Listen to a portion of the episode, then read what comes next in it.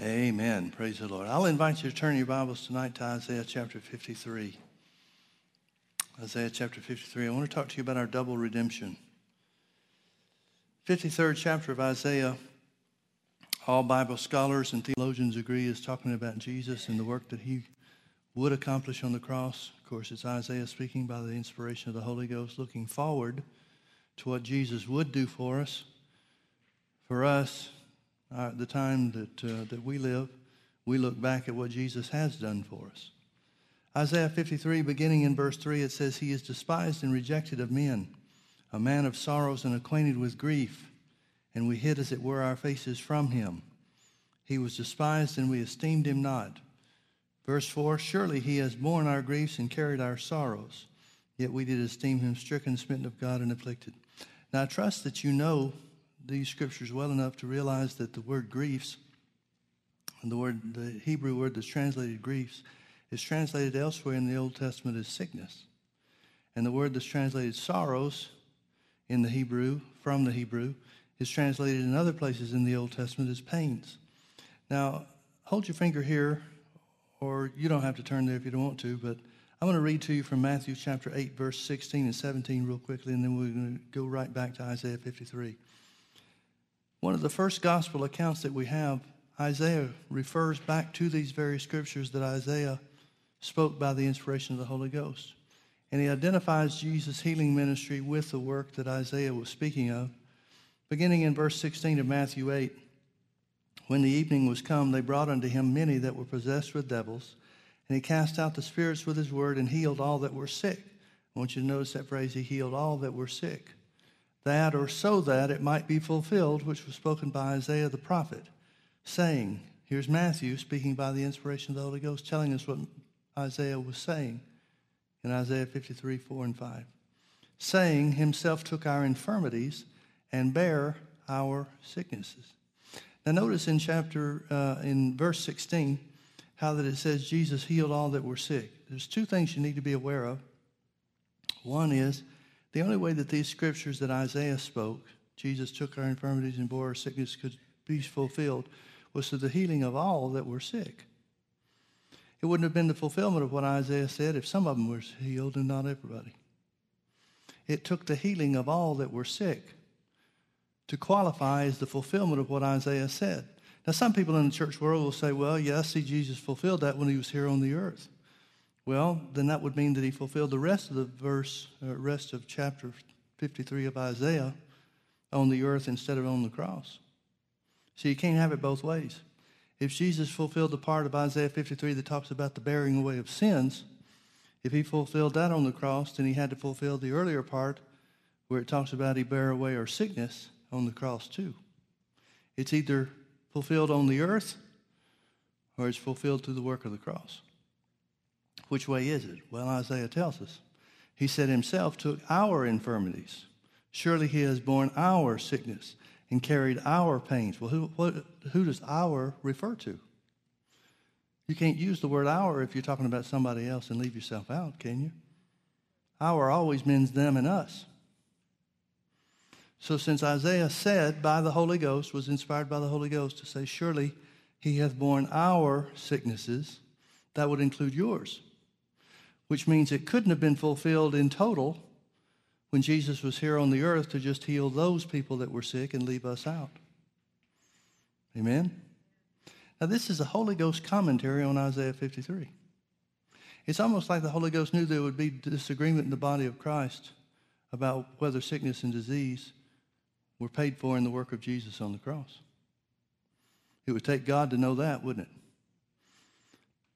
From the time that it was spoken to the time that we have now. Back to Isaiah 53, again, verse 3. He is despised and rejected of men, a man of pains and acquainted with sickness. And we hid, as it were, our faces from him. He was despised, and we esteemed him not. Surely he has borne our sicknesses and carried our pains. Yet we did esteem him stricken, smitten of God, and afflicted. But he was wounded for our transgression, he was bruised for our iniquities. The chastisement of our peace was upon him, and with his stripes we were healed.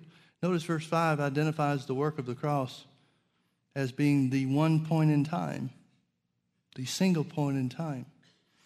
that both sins and sicknesses were paid for.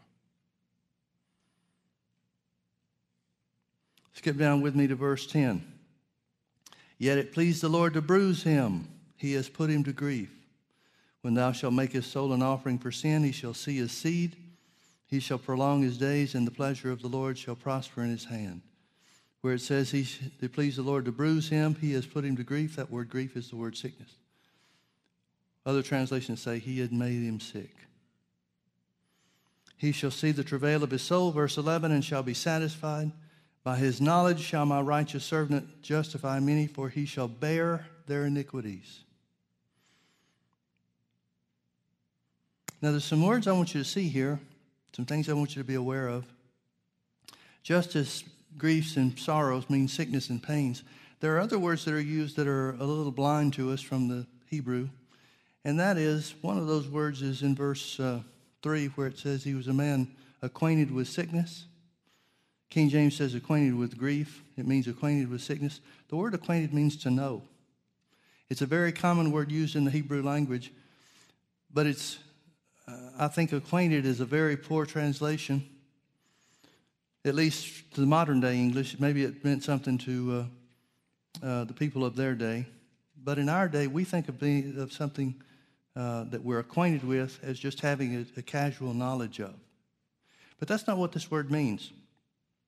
This is the word that's used when um, it tells us that Adam and Eve fell. And it says, the, their eyes were opened and they knew that they were naked and they were ashamed. It's talking about an intimate knowledge that comes from a connection. It's also the word that's used when it said, and Adam knew Eve and she conceived and bare a son. It's talking about a connection through intimate knowledge. It's the same word that's used where God said, I know Abraham that he will train his children to know the way of the Lord. In other words, it means God had a connection through the covenant he made with him. He had a connection to know Abraham and know what he would do even before he did it. That's what this word means. It means to know in that, in that sense. So where it says he was acquainted with sickness, it means he was connected to it. He was connected to it. And let me read the verse again with that understanding. He is despised and rejected of men, a man of pains and connected with sickness. And we hid, as it were, our faces from him. He was despised and we esteemed him not. Verse 4 again Surely he has borne our sicknesses and carried our pains. I want you to notice the word borne and carried. These are two Levitical words. They both have very similar meanings. There's a, a shade of difference in the meanings, but it's, it's very slight. But where it says he bore our sicknesses and carried our pains. It's a Levitical term that's used in reference to the scapegoat. It's the same word that's used further on in the chapter. Let me read this to you again. In verse 11, he shall see the travail of his soul and shall be satisfied.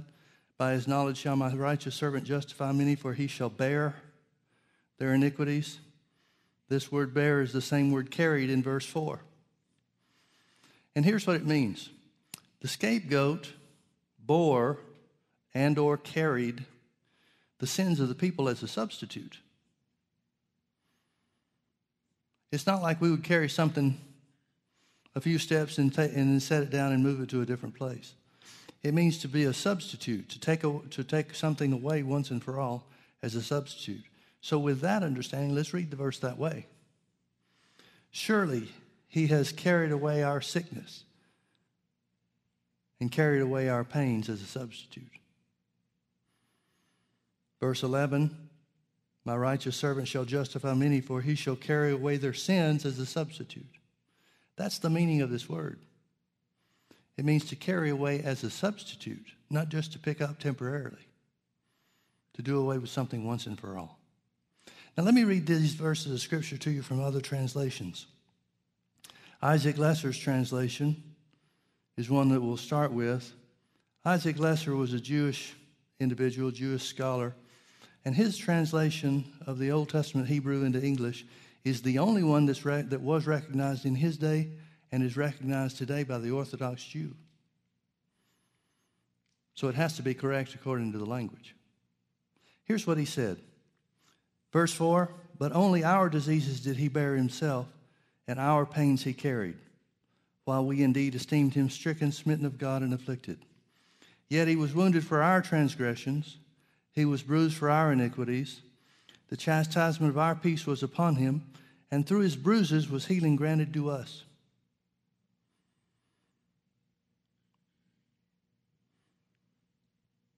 Verse 10 But the Lord was pleased to crush him through disease.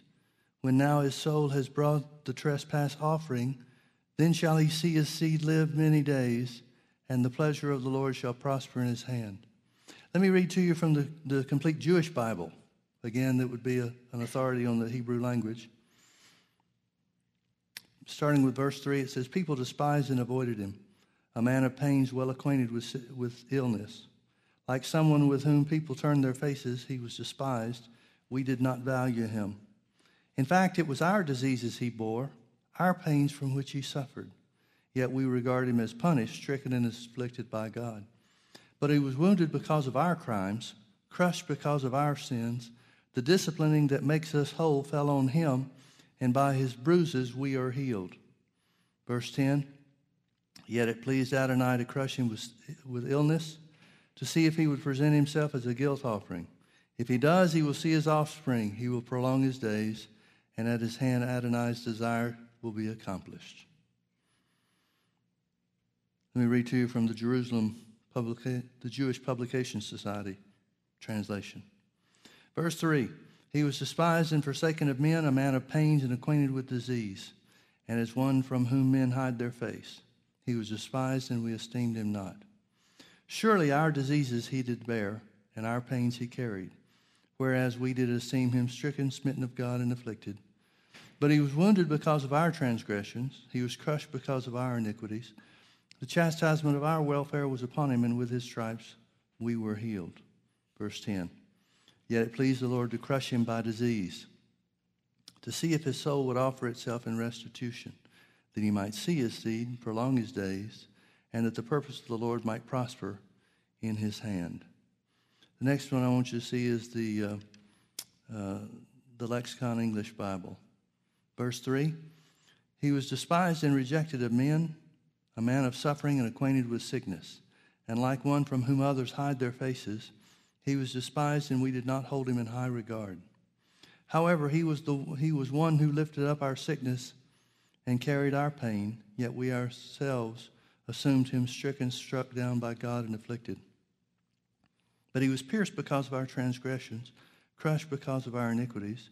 The chastisement of our peace was upon him, and his, by his wounds we were healed. Verse 10 Yet Yahweh was pleased to crush him, he made him sick. If she places his life a guilt offering, he will see offspring. He will prolong days, and the will of Yahweh will succeed in his hand.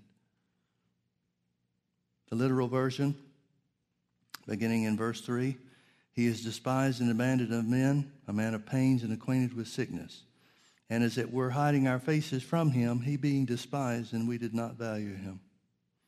Surely he has borne our sicknesses and carried our pain. Yet we esteemed him plagued, smitten by God, and afflicted.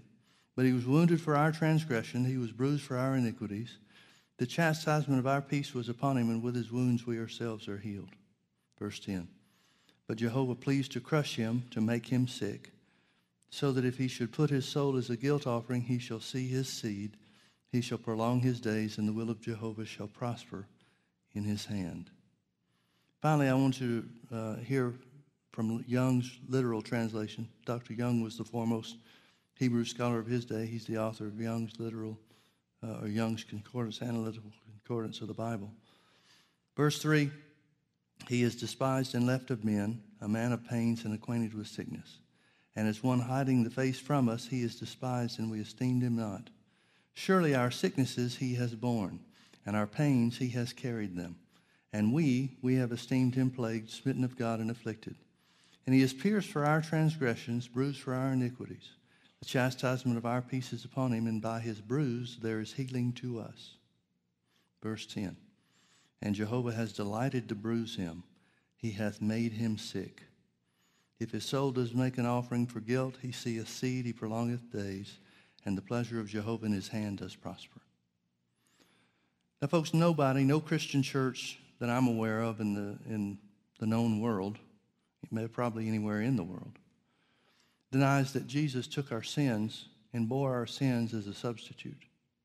And because of that, bearing away of our sins, salvation is available for all men.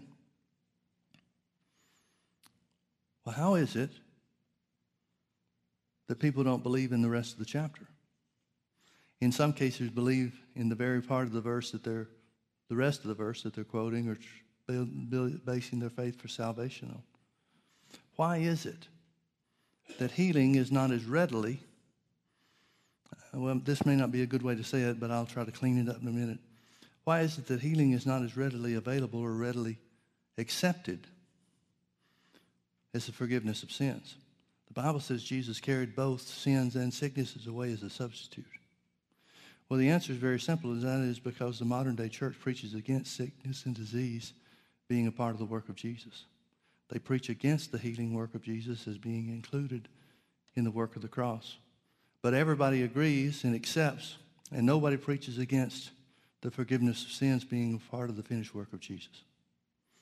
And if sickness and disease were accepted, just as the Bible says, as being a part of the finished work of Jesus from his sacrifice on the cross, just as readily and was preached just as strongly, accepted just as readily as sins, the bearing away of sins, then healing would be an automatic thing in the church.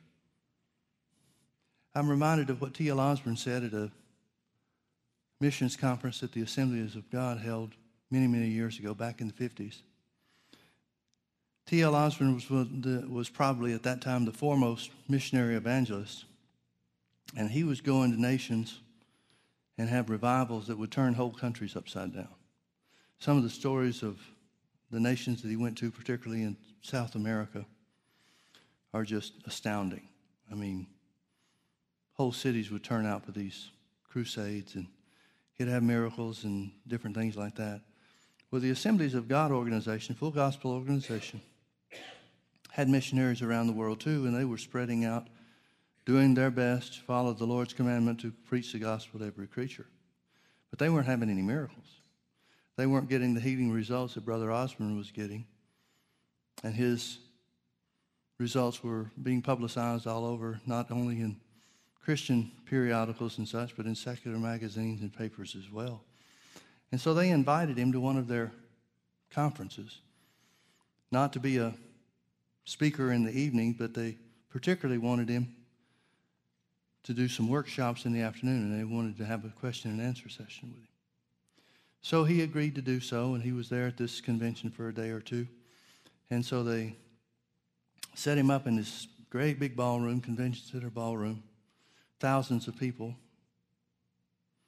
members of the Assembly of God organizations, many of them missionaries themselves. And everybody was abuzz about this because not everybody agreed with his ministry, not everybody agreed with his doctrine, not everybody believed the reports of the results that he was getting. And so the moderator of this question and answer session said, Well, in examining all the questions that people have turned in that they want to ask you, it really comes down to one thing. There are little variations and different offshoots, but it really comes down to one main question, and that is why do you get, or how do you get miracles when we can't get them ourselves? Why are you able to perform miracles in the name of Jesus? when our missionaries don't get the same results. And Brother Osborn laughed, stepped up to the microphone and laughed. He said, I thought you were going to ask me something hard. He said, That's very easy to answer. He said, If I can beat you to a new country, I'll have miracles. Because they haven't been told or haven't been taught that the name of Jesus is different today than it was back in the Bible days. They haven't been taught that healing's not for everybody.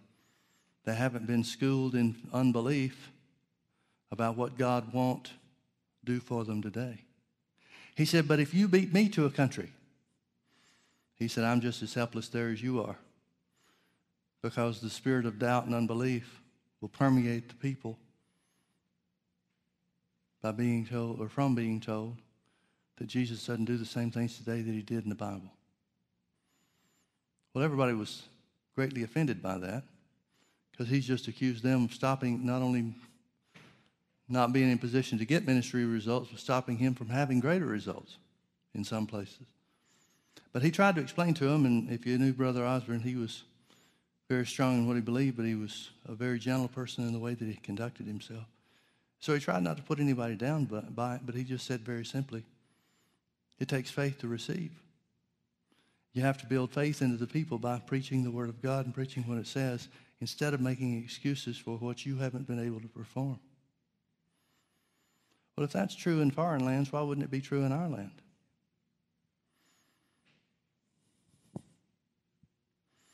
Now, some people will say, well, sometimes God will just heal people just to prove that He's still in the healing business.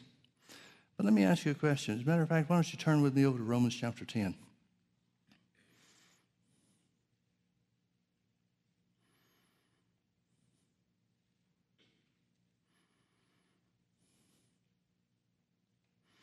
Romans chapter 10, Paul talks to this issue. Let's start reading in verse 8. He said, But what saith it? The word is nigh thee, even in thy mouth and in thy heart. That is the word of faith which we preach. Now he's going to define what the word of faith was that he said he preached. It's always been kind of amusing to me how people would use the term word of faith to describe those of us that believe the word in a derogatory manner when it's what Paul said he preached. So he describes what it is.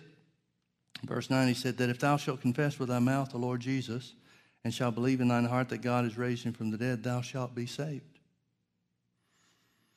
Now, I believe this word, uh, I know this word saved means, uh, is an all inclusive term, and it means everything that Jesus provided for. Isaiah 53 identifies that salvation includes forgiveness of sins as well as sickness and disease, healing from sickness and disease. So he says that faith is necessary to believe in order to be saved. He goes on in verse 10, he says, For with the heart man believes unto righteousness, and with the mouth is confession made unto salvation. For the scripture saith, Whosoever believeth on him shall not be ashamed. For there is no difference between the Jew and the Greek, or Gentile. For the same Lord over all is rich unto all that call upon him. For whosoever shall call upon the name of the Lord shall be saved. Now notice verse 14. How then shall they call in, on, in, call on him in whom they have not believed? And how shall they believe in him of whom they have not heard? And how shall they hear without a preacher? In other words, Paul's saying you can't get saved without hearing and believing. Have you ever heard anybody say that God just sometimes saves people whether they want to be saved or not just to prove that salvation is available? It'd be just as scriptural to say that he sometimes heals apart from faith. Now, there are manifestations of the Spirit. We see examples of that in Jesus' ministry. John chapter 5 is a good example where the man at the pool of Bethesda is healed. And it doesn't seem to indicate, the Bible story doesn't indicate that he had any faith on his own. But Jesus was there to do a specific work for a specific period of time. But have you ever heard of anybody that ever claimed that God saved somebody even though they didn't want to be saved or even though they didn't have faith to be saved. That'd be impossible. God does not usurp a person's will.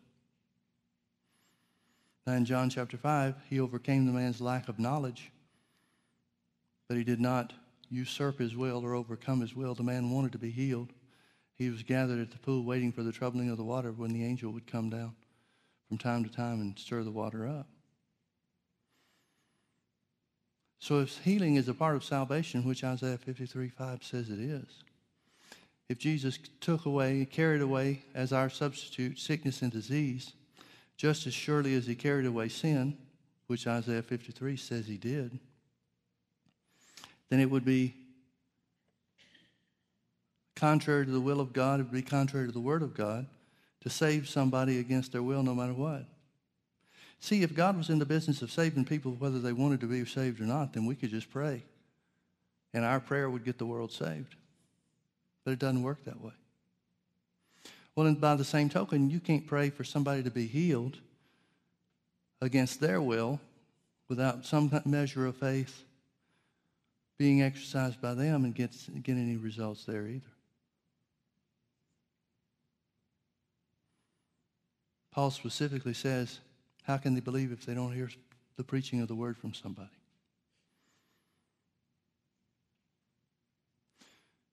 Well, then that tells us that faith is necessary to receive our healing. Well, what are we to put our faith in? He is despised and rejected of men, a man of sickness, or a man of pains and acquainted with sickness. And we hid, as it were, our faces from him. He was despised, and we esteemed him not. Surely he has carried our griefs, borne our griefs, our sicknesses, and carried our pains. Yet we did esteem him stricken, smitten of God, and afflicted. Verse 5. But he was wounded for our transgressions, that's sins. Jesus paid a price for sin. He was bruised for our iniquities, that's sin too. He paid a price for sin. The difference is he paid the price for Adam's sin, uh, the original sin of mankind, and he paid the price for your individual sins too. He's got sin covered whether it was your personal sin or not. The chastisement of our peace was upon him, and with his stripes we are healed. Who has the right to say that the sin part of that is applicable to today, but the sickness part is not? Who has the right to say that the sickness part is not the Word of God for today, but the sin part is? It's the same verse. It's the same exact verse.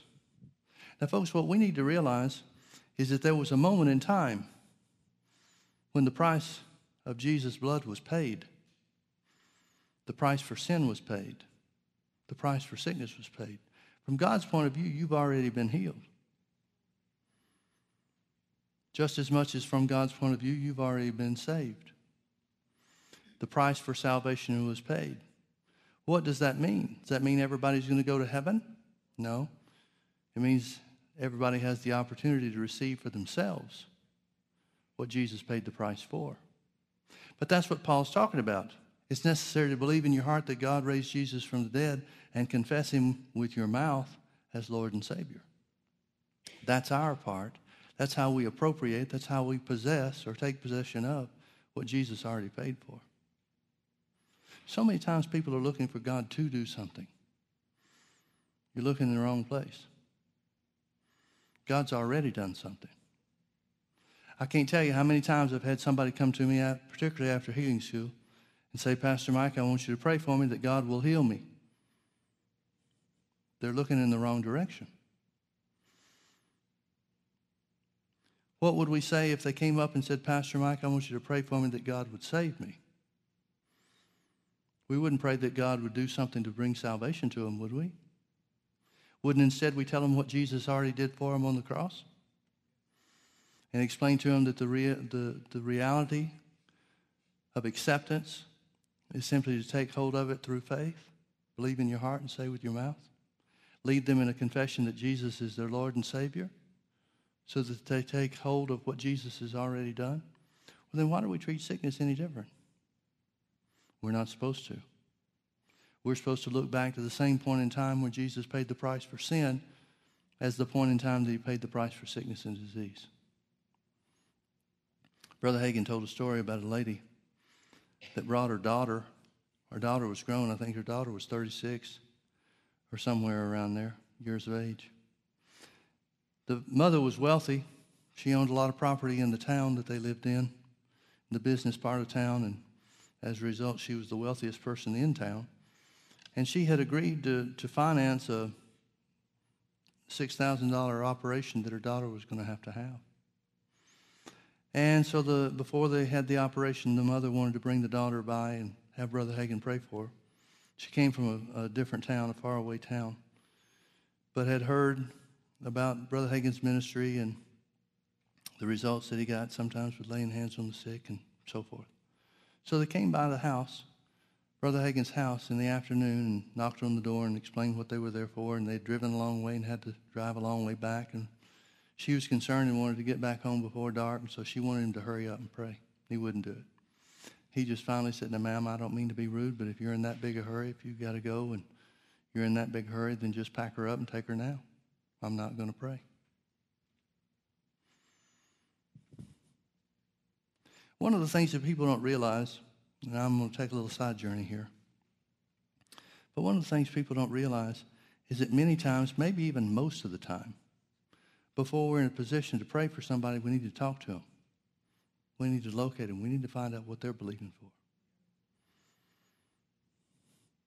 Because most people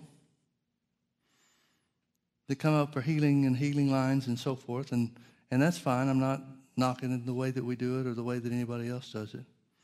But you know, in a, in a church service like this, or in, a, in especially with us having healing school from week to week, it's not really necessary to have healing lines or healing types of services in that manner.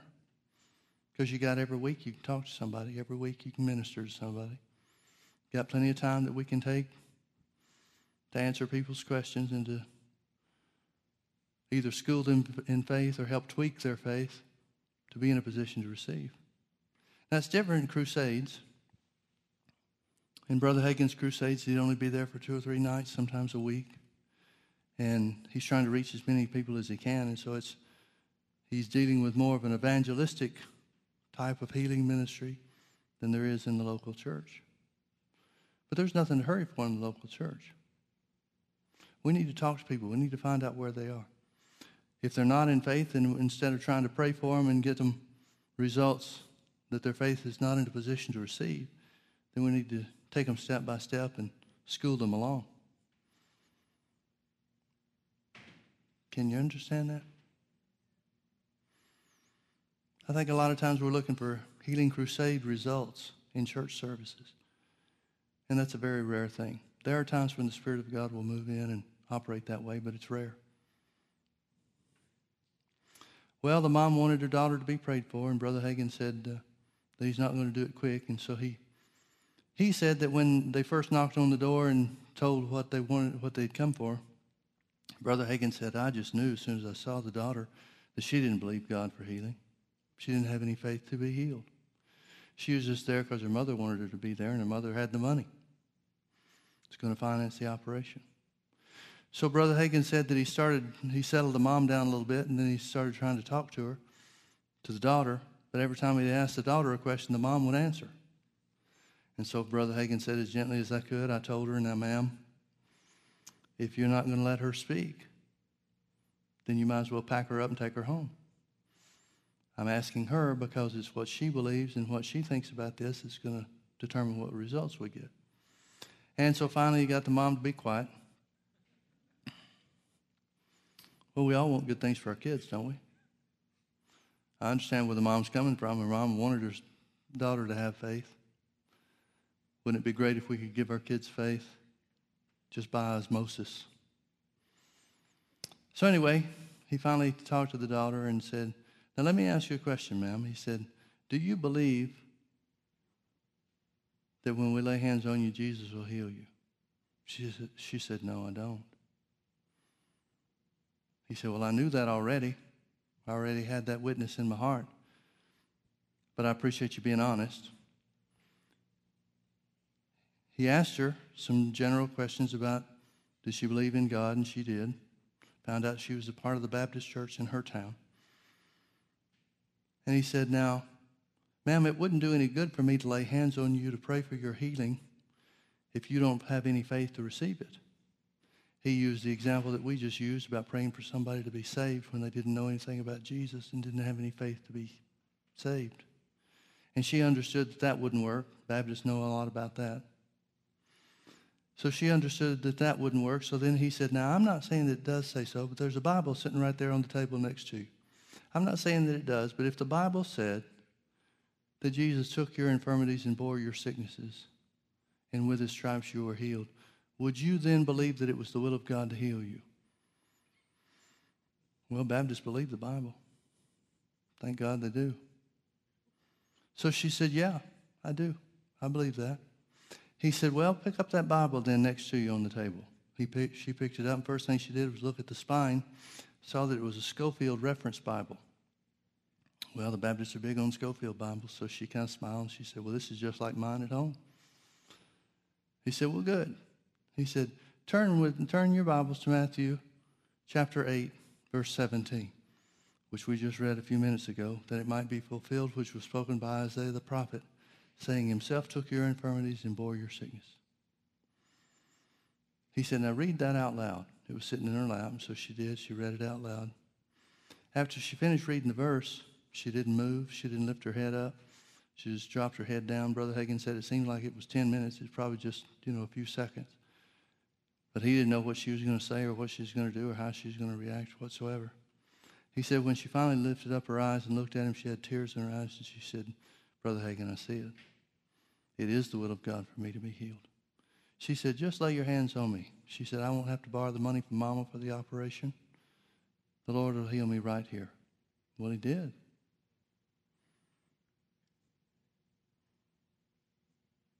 Now, what brought her from the place where she first admitted that she didn't believe that it was the will of God to heal her to the place where she said, Lay your hands on me right now. It's the will of God to heal me, and I will be healed. One verse of Scripture. That's all he gave her. Just one. Himself took your infirmities and bore your sickness, and with his stripes you were healed. Folks, as I said, from God's standpoint, from God's point of view, healing has already been accomplished. It's already been paid for. The work has already been done. If we reach out to receive healing from the Lord, Jesus doesn't go back and shed one more drop of blood. He doesn't take one more stripe on his back. That work is already done. Turn with me finally over to Mark chapter 11. How do we take possession? Well, here's how, what the Bible says that faith will do and how faith produces results.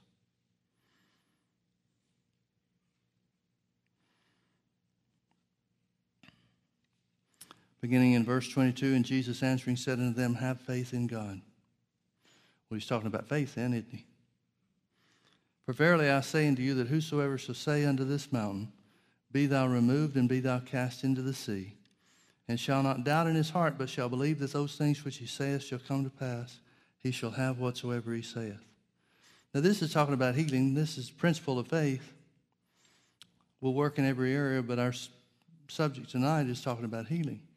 So let's plug healing into this verse.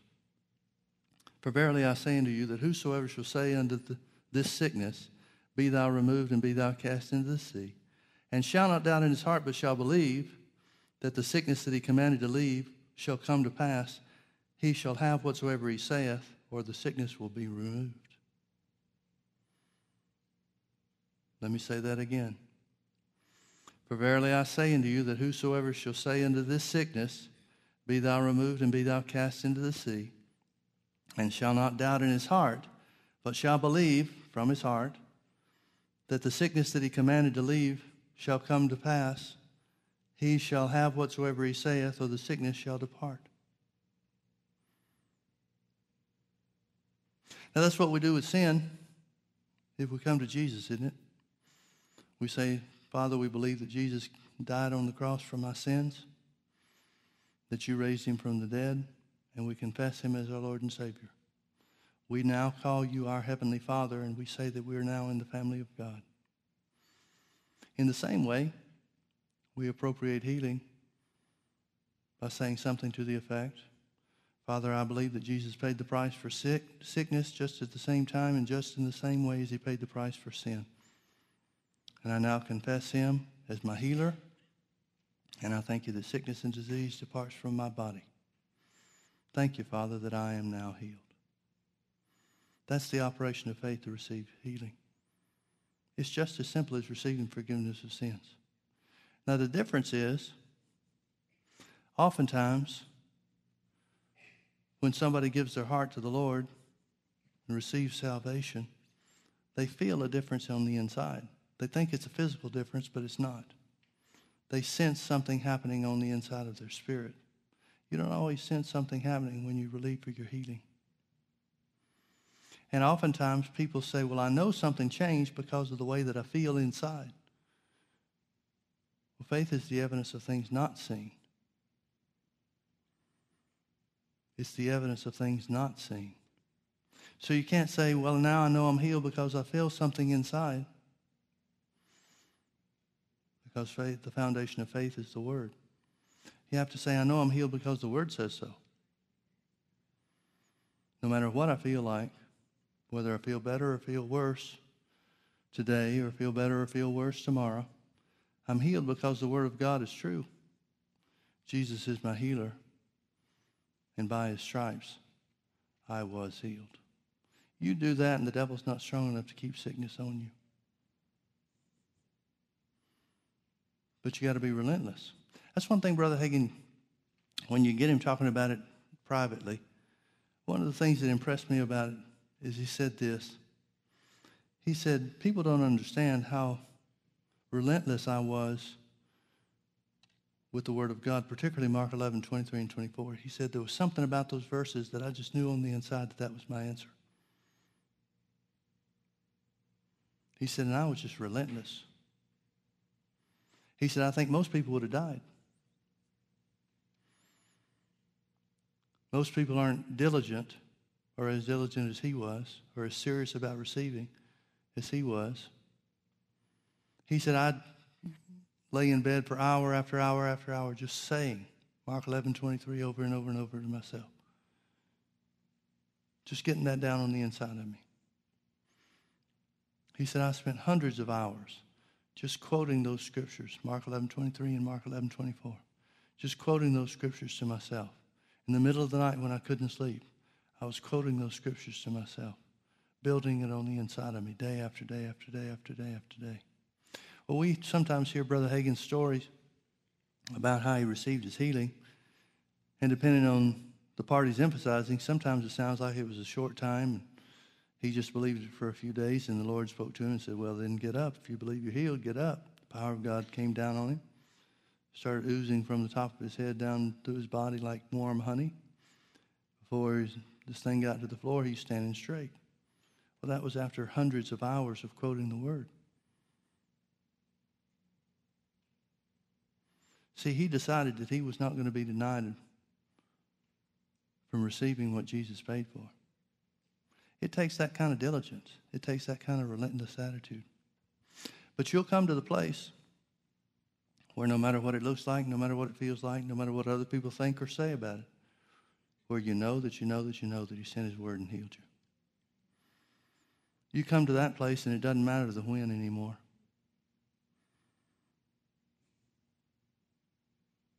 I think that's a part of patience having its perfect work. Because you come to the place where when doesn't matter. You just know that you know that the word's true.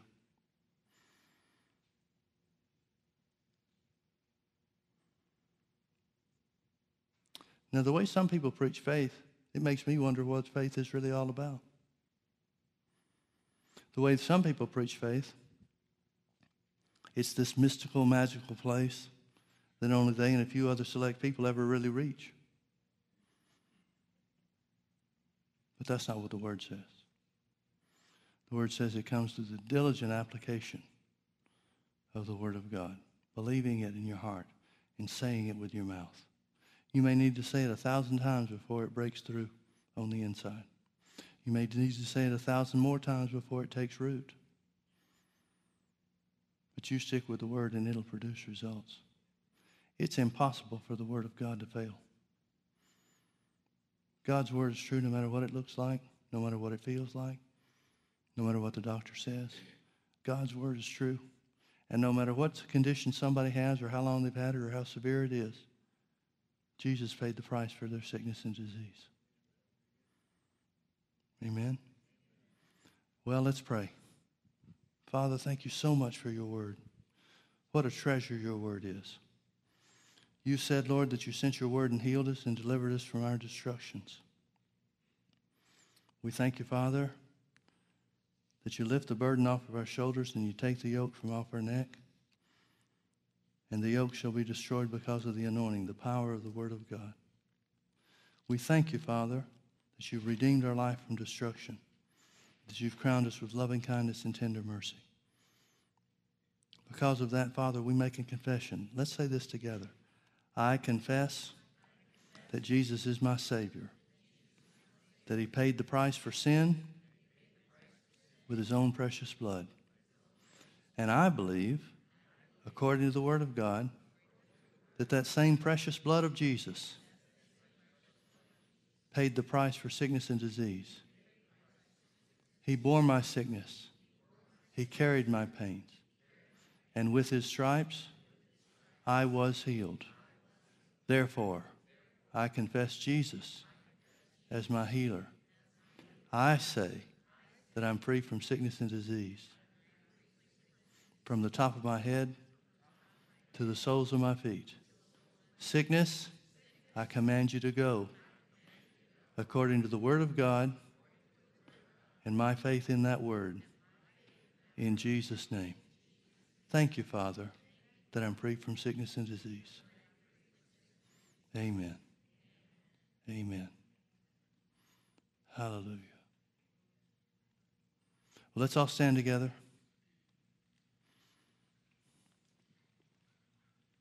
Let's just lift our hands and thank God because His word's true. Oh, thank you, Father. What a privilege it is to stand upon your word, to know that it's true, to know that we were healed by the stripes of Jesus, to know that Jesus surely has borne our sicknesses and carried our pains. Just as surely as he took the price, paid the price for sin, he paid the price for sickness and disease. And just as real as the word is that we're free from the power of sin in our lives, we're free from the power of sickness. Thank you, Father. It's so good to be healed. In Jesus' precious name, amen. Amen. Well, God bless you. Thank you for being with us.